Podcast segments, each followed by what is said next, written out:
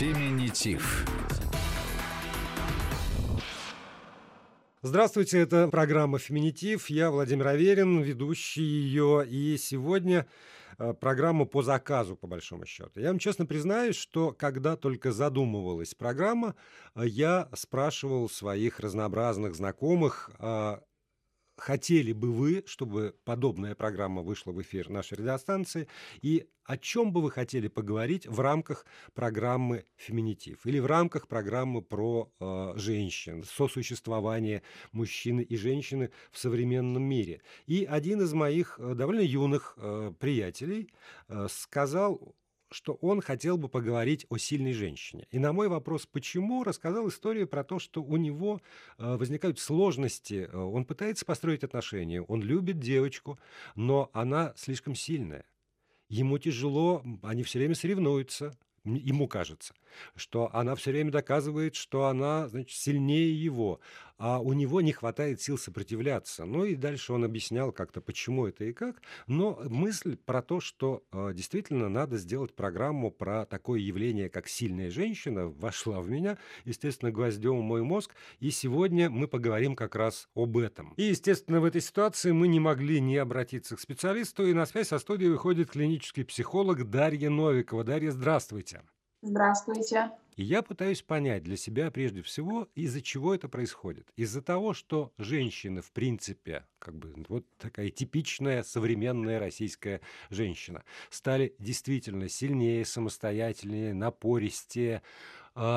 Или мужчины современные, от мала до велика, стали мягче, нежнее, слабее и ведомыми. Кто изменился в большей степени?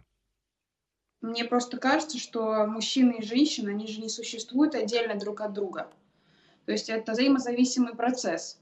Кто-то стал сильнее, соответственно, кто-то стал слабее, к сожалению.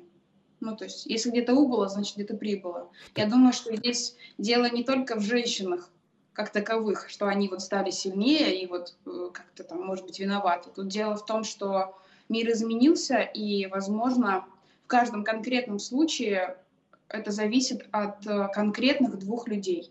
Вот по поводу конкретного случая, поскольку ну, у меня, правда, довольно большой круг общения, и я слышу вот жалобы со стороны своих приятелей мужского пола на слишком сильных женщин, и от двадцатилетних, и от пятидесятилетних зачастую. Все равно, так или иначе, еще несколько десятков лет назад, ну, общим правилом было, что мужчина – это некий столб, прочность, к которому прислоняется, присовокупляется. И когда вы говорили там про взаимовыгодное, вот этот симбиоз, там, биологическое понятие, то э, женщина все равно всегда выступала как э, сопутствующая.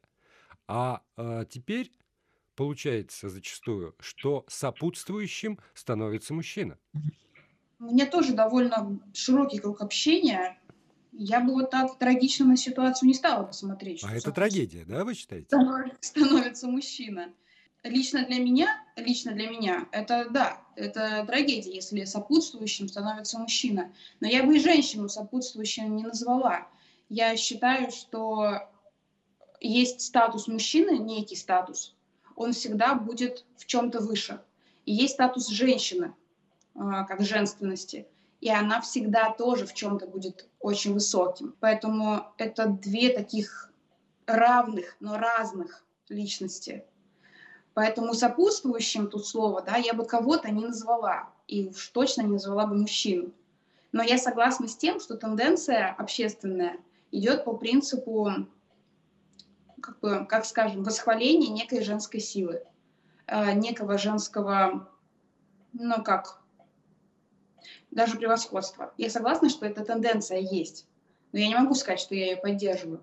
Нет, я тоже ни в коем случае ее не поддерживаю, но хотя бы в силу возраста и в силу того, что в, в рамках, ну уж точно этой программы, мой лирический герой ведущего должен всячески отстаивать патриархатное мышление, маскулинность превосходную и еще там массу всяких вещей, традиционные ценности, что называется. Но вот смотрите, вы сказали слово «статус».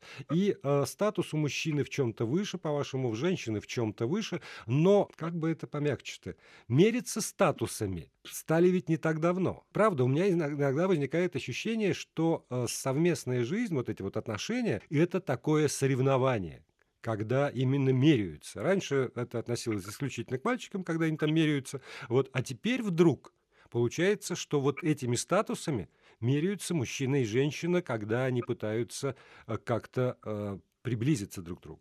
Я думаю, да. Сейчас, к сожалению, моему есть некая тенденция, где женщина как бы берет на себя достаточно много традиционно мужских функций, не, немного забывает про женские функции. И да, если два человека в отношениях, даже в дружеских и даже в рабочих, это два человека, которые однозначно обладают, и у них преобладают э, качества мужественности, как там, доминирование, там, сила, агрессивность, властность. Ну, то есть невозможно, чтобы они не мерились. Ну, то есть это невозможно. Эти качества прокачиваются как раз в ситуации конкуренции. Мне кажется, тут э, просто современный мир подталкивает именно к конкуренции, к разобщенности отношений. Даже шире, чем просто мужчины и женщины, на мой взгляд. Да, но ведь смотрите, вот вы описываете ситуацию, которую я бы вполне, как это описание, принял для ситуации производственной.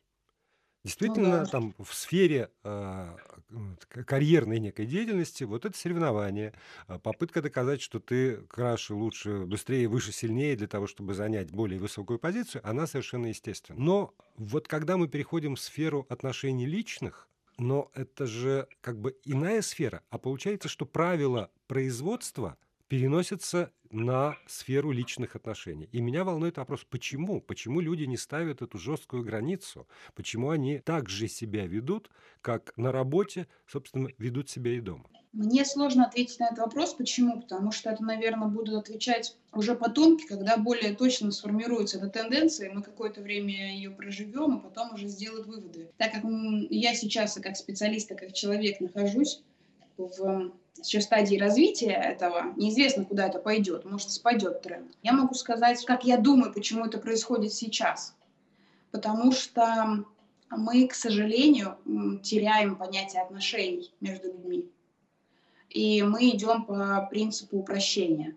А как вы правильно заметили, производственная сфера, ну, вообще профессиональная сфера, она более проста. Там понятные правила игры между людьми. Сфера межличностных отношений, личных и дружеских, это более сложная, более тонкая сфера.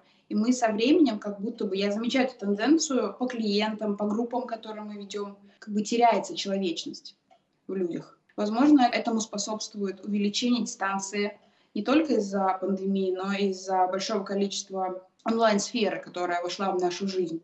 Нам меньше требуется договариваться и меньше как бы утратила из-за ну, из-за нашего ну, как бы скачка в финансовом развитии.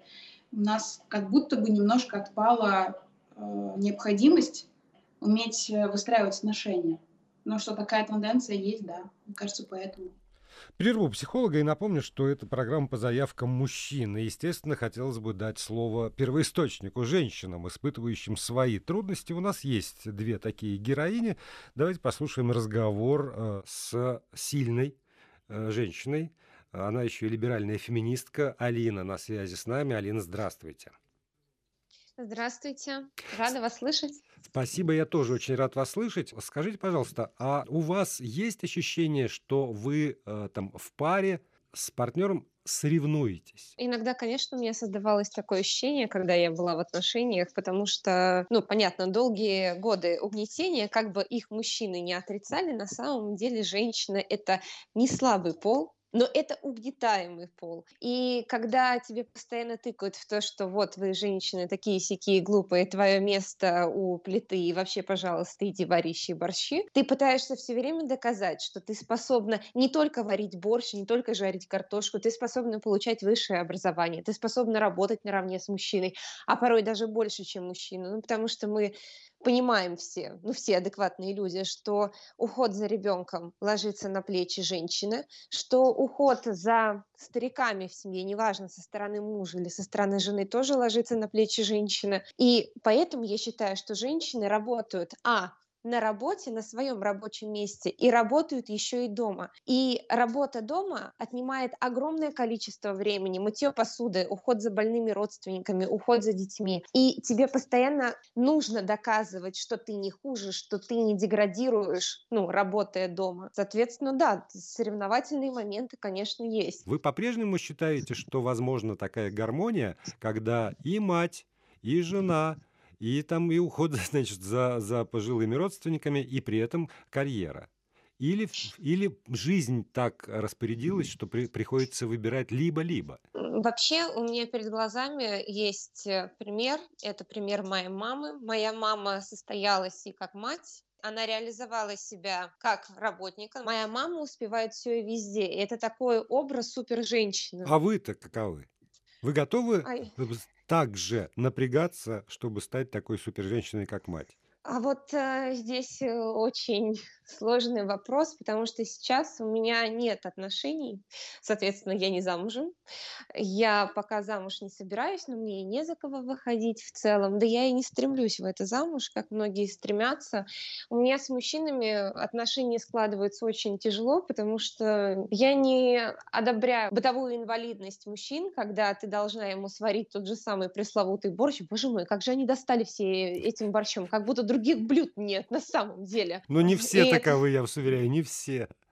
Не-не-не, я ни в коем случае не обобщаю, не говорю, что все, но просто мне часто начинают зачитывать лекцию о том, как было бы приятно прийти домой, когда тебя дома ждет такая идеальная хозяйка, дома порядок, рубашки поглажены на неделю вперед, и еще по дням недели расписаны, и дома вкусненько, и в холодильнике еще контейнеры стоят с едой тоже по дням недели, чтобы мой дорогой любимый их забирал на работу и не кушал какие-нибудь бизнес-ланчи, шоколадницы. Ну, мне тяжело с такими, потому что мне возникает встречный вопрос: а я, а как же я? А, а, а вот я тоже хочу прийти домой, чтобы мне платье погладили на дне недели, чтобы мне ждали с какой-нибудь ароматной пастой. Не люблю я щи-борщи. Я тоже хочу, чтобы обо мне заботились. Это же не элемент угнетения, это же элемент заботы. Я считаю, что когда ты кому-то варишь тот же самый борщ, когда ты кому-то гладишь рубашки, ты показываешь человеку: посмотри, я о тебе забочусь, ты мне неравнодушен. Я хочу, чтобы так же заботились обо мне. Ну, к сожалению, пока у меня не складывается. Компромисс не найден. Ожидания от мужчины. Ну вот понятно, что вы сказали, чего нет. Вот чтобы он не, там, не требовал борща, не требовал там рубашек поглаженных. Каков он должен быть? Потому что у вас вот э, один из ваших как бы твитов э, следующий: я готова борить борщ только тому мужику, который перевезет меня в Калифорнию. Да, я, я, я помню продолжение, можете не напоминать. Ну да, это на самом деле была больше шутка. В чем заключается эта шутка про Калифорнию? Если ты, дорогой мой, хочешь, чтобы я варила тот же самый пресловутый борщ, как он уже меня достал, ты должен дать мне что-то взамен. Я считаю, что любые отношения — это поиск компромисса. Ты даешь мне вот это, я даю тебе поглаженные рубашки. Ты мне, скажем, сегодня, я не знаю, помог убраться по дому, я завтра поеду к твоей маме и привезу ей продукты, если она там, не дай бог, заболела. Я считаю, что это о поиске компромиссов, о поиске каких-то решений, а об взаимном уважении, в конце концов. Но не про бабло только, да? То есть ты мне бабло, а я тогда тебе борщ и котлеты. Нет, это, конечно, не про бабло, про Калифорнию это была шутка. Ну, это, это скорее такая шутка, что если ты меня туда забираешь, я в благодарность, так и быть, приготовлю тебе еду на неделю вперед в контейнерах. Спасибо тебе большое, что ты сменил мне пейзажик за окном. Нет, шутку я догадался, что это, это шутка. И еще, наверное, вопрос, который... Отношения моногамные? Или сегодня женщина э, рассматривает и иные варианты отношений? Там полигамия вполне э, в отношениях принимается. Не скажу приветствуется, принимается. Я думаю, что это зависит от человека. Я никогда никого не осуждаю. Если, скажем, женщине удобно сидеть именно за мужем, э, готовить ему обед, заниматься воспитанием детей, Хорошо, это ее выбор. Если женщина идет вкалывать, и она не умеет готовить, она не следит за бытом, заказывает пиццу, роллы, и у нее дома убирается клининг, молодец, у меня к ней нет претензий, это ее образ жизни. Я не могу сказать, что я за ту самую моногамию, когда вот он у меня был один-единственный, я мечтала от него родить детей и выйти за него замуж, нет. Сейчас мы выстраиваем такие связи, что партнера мы можем менять ну, энное количество раз. Скажем, я встречаюсь с одним парнем полгода, что-то не сложилось, мы пожали друг другу руки, пожелали всего хорошего и попрощались. Там, через несколько месяцев я найду какого-то нового человека, встречу я нового найду. партнера. Да, я найду. Я найду. То есть не, не там сидят девчонки, сидят в сторонке, платочки в руках те ребята и ждут, когда их найдут. Вы утверждаете, я найду. Я найду, конечно. Сама. Угу. Ну, конечно, но я вообще считаю, что когда мужчина говорит, ой, я там снял какую-то тёлку в клубе, дорогой, ну давай посмотрим правду в глаза. Это, это, это не ты ее снял, это она пришла в бар, напилась и решила, что сейчас она уедет с кем-то еще. Мужчина считает, что если он купил женщине несколько коктейлей, то это он ее напоил, и она вот на такой вот пьяной волне уехала к нему домой. Нет, она напилась и захотела уехать с этим мужчиной к нему домой, или не знаю, к себе домой, потом вызвала ему такси, или он сам вызвал такси, и он уехал. Поэтому, да, я считаю, что это я найду. Я даю согласие человеку быть рядом со мной, или я не даю ему согласия быть рядом с собой. Спасибо. Спасибо большое, Алина. Я очень рад, что мы побеседовали. Надеюсь, что у нас будут еще поводы встретиться в эфире. Ну что, продолжаем программу «Феминитив». Напомню, мы сегодня говорим о сильной женщине, о женщине, которая не находит достойного мужчину. То ли требования завышены, то ли действительно мужчины не соответствуют. И еще одна участница этого разговора, Варвара, она на связи со студией. Варя, здравствуйте.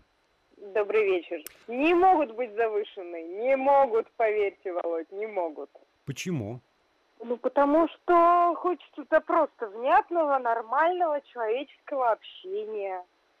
Хочется э, нормальных диалогов внятных, а не то, чтобы...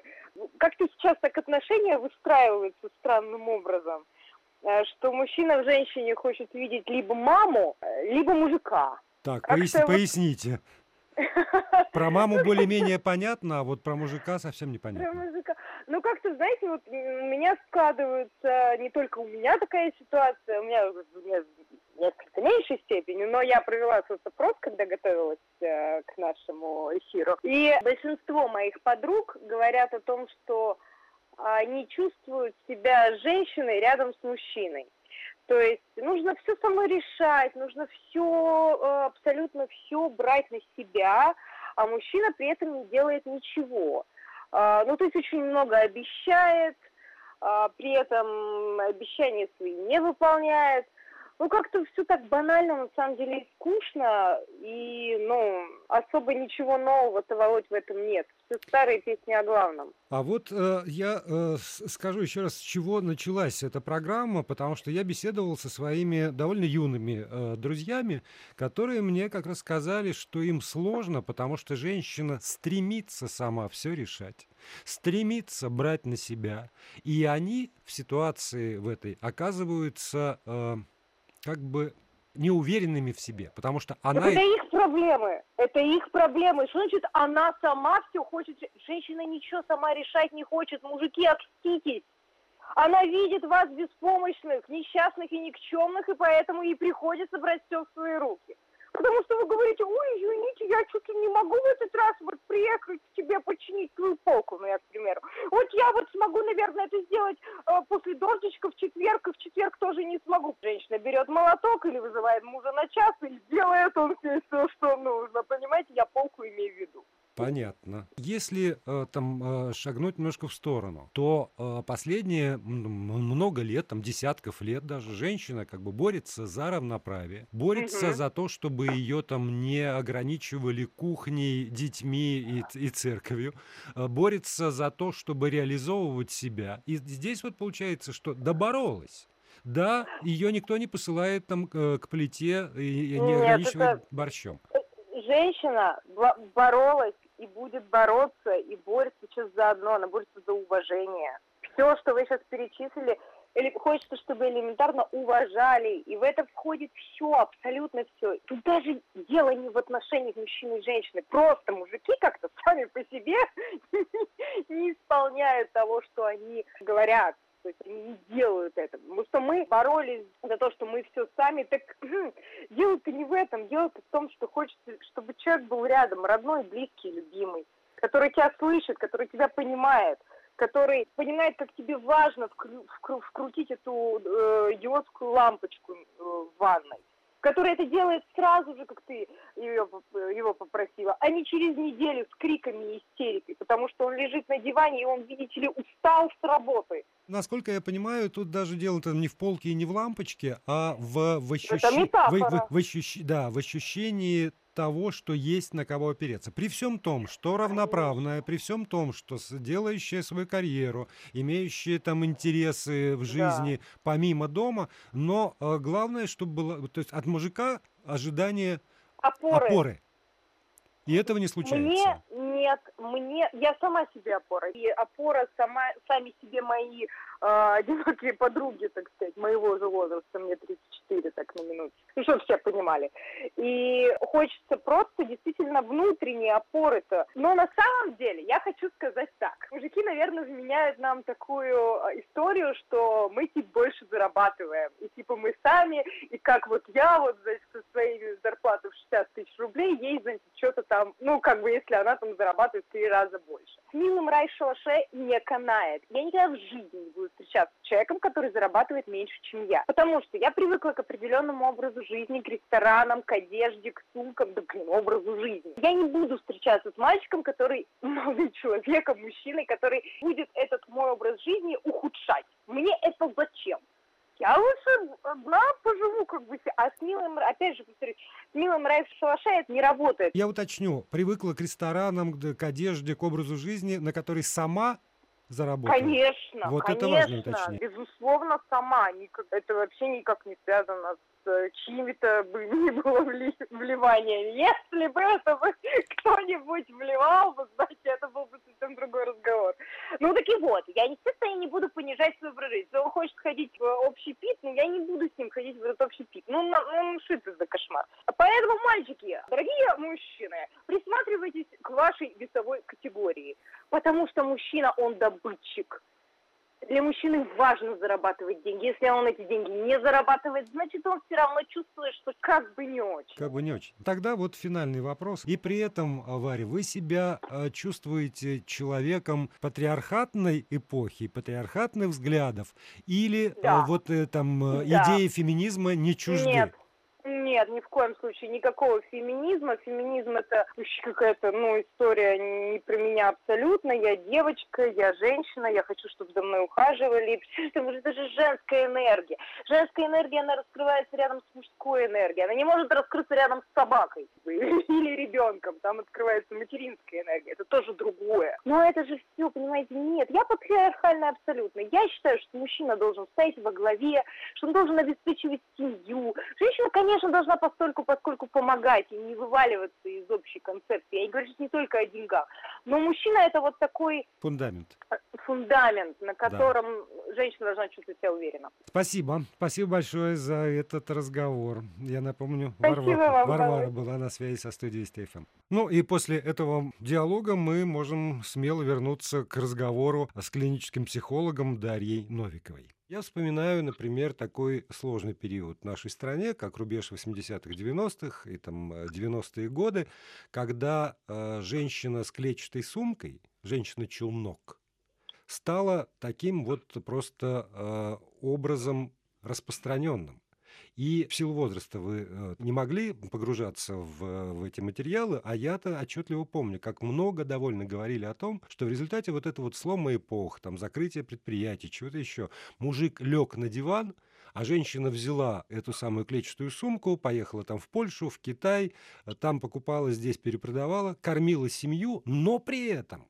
Она не избавлялась от этого самого мужика, который был раздавлен психологически и лежал на диване. А она почему-то считала, что она вот просто как как ломовая лошадь, действительно, там, зарабатывала деньги на семью, но при этом еще и умудрялась сохранять эти самые отношения. У нее, у нее была потребность сохранять эти отношения. А получается, что сегодня такой потребности не возникает. И опять же у меня возникает вопрос, а почему? Только ли в силу традиции, которая тогда еще была довольно мощной, и, может быть, она действительно рассосалась, или, или еще какие-то психологические причины есть? Я думаю, что психологическая причина — усталость накапливается. Но, как вы правильно заметили, что если женщины ну, взяли на свои плечи, я думаю, что это произошло не только с эпохи девяностых и клетчатых сумок, это произошло и раньше. Потому что феминизм в нашей стране на самом деле был, был в одной из первых. То есть если мы возьмем документы, которыми регламентировались отношения между людьми еще в Советском Союзе, то там феминизм был, мы были на передовой. И женщина работала в две смены. Она работала и на заводе, а потом еще по дому. Мужчина был избавлен от таких вот необходимостей. Потом грянули девяностые, женщины взяли за клетчатые сумки. Если психологическую сторону вопроса рассматривать, то это просто усталость от такого количества работы.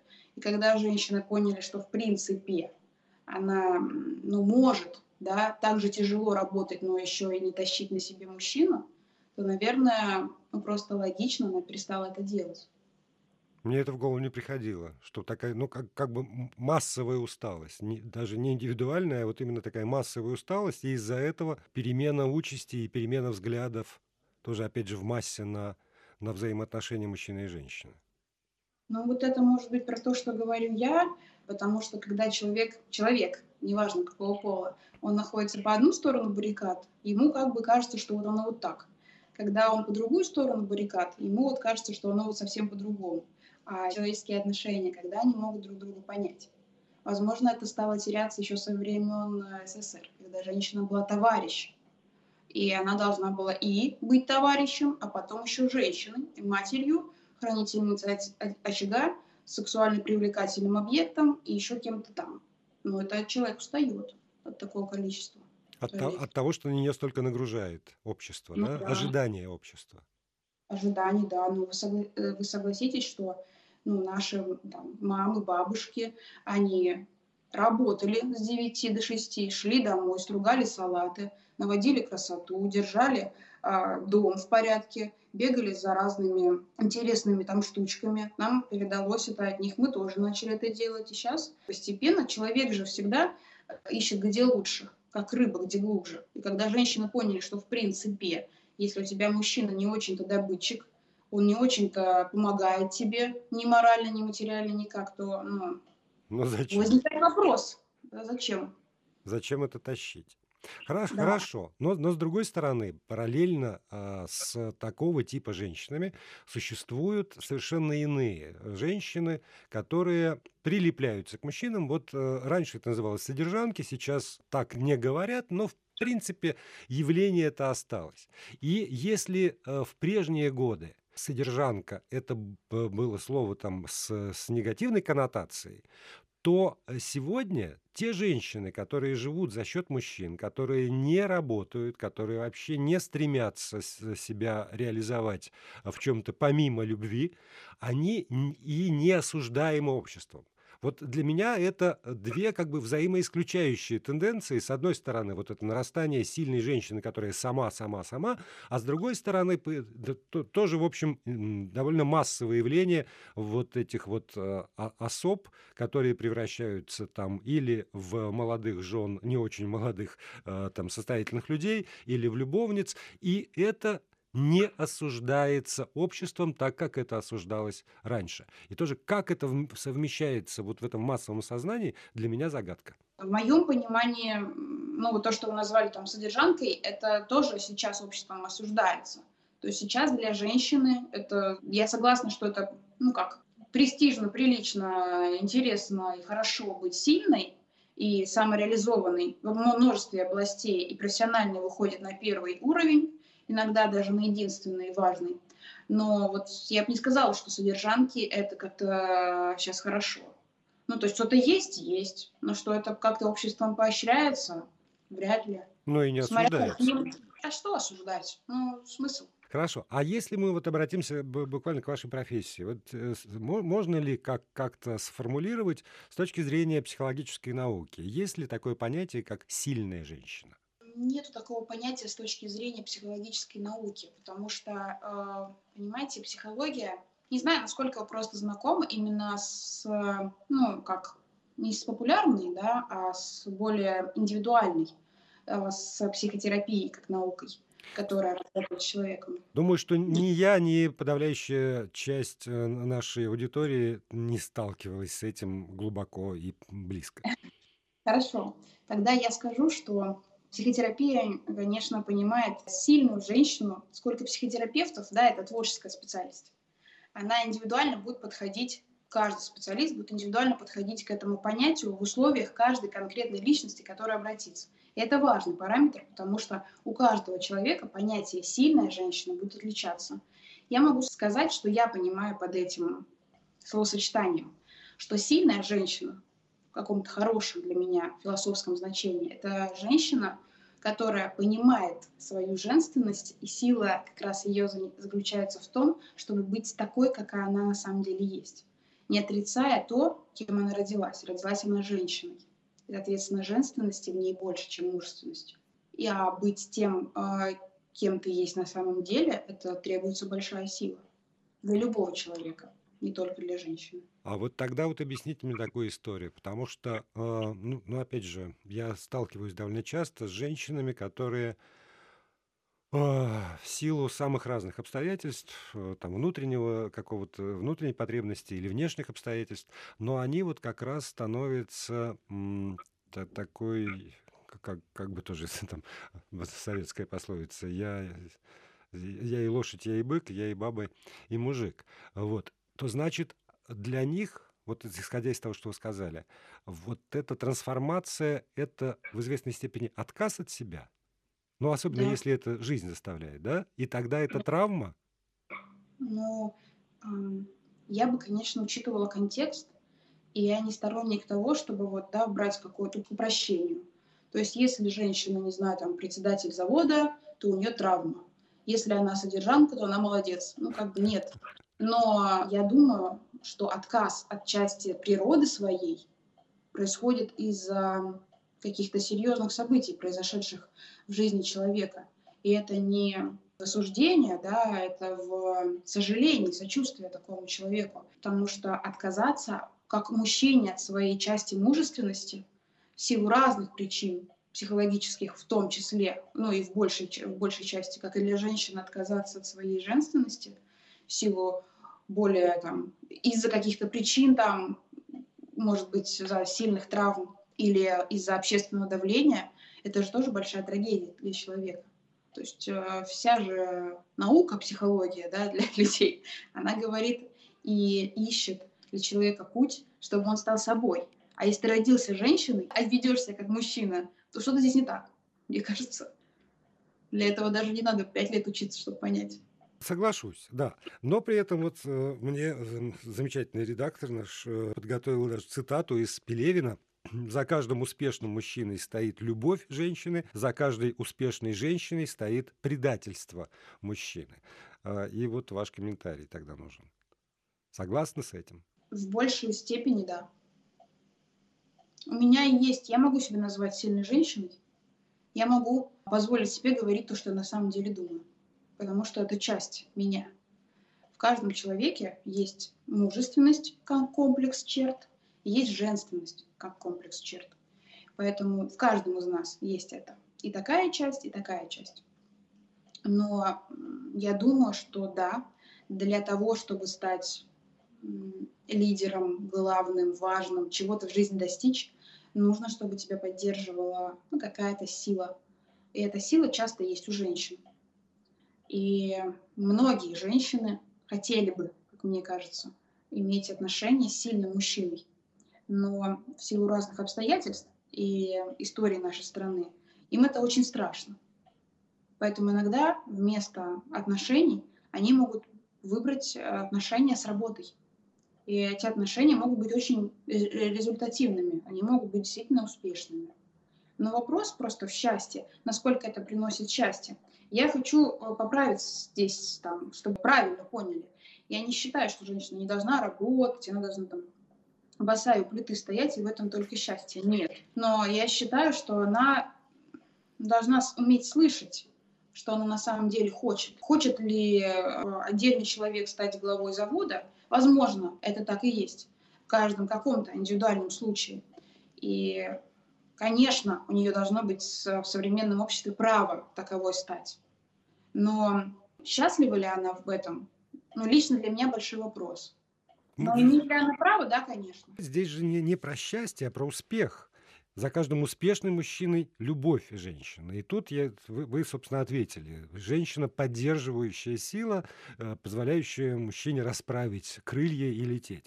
Но вот за каждой успешной женщиной стоит предательство мужчины. Верно ли я понимаю, что для того, чтобы в женщине вот эти вот, ну, условно, условно подчеркну для слушателей, условно мужские качества э, выстрелили и стали преобладающими, как триггер – это как раз то, что не поддержали?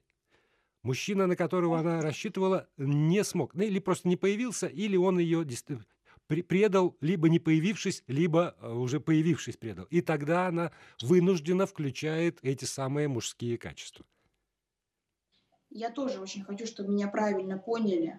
И я бы хотела, да, чтобы меня не поняли как человека, который против того, чтобы женщина там активно развивала успешную карьеру.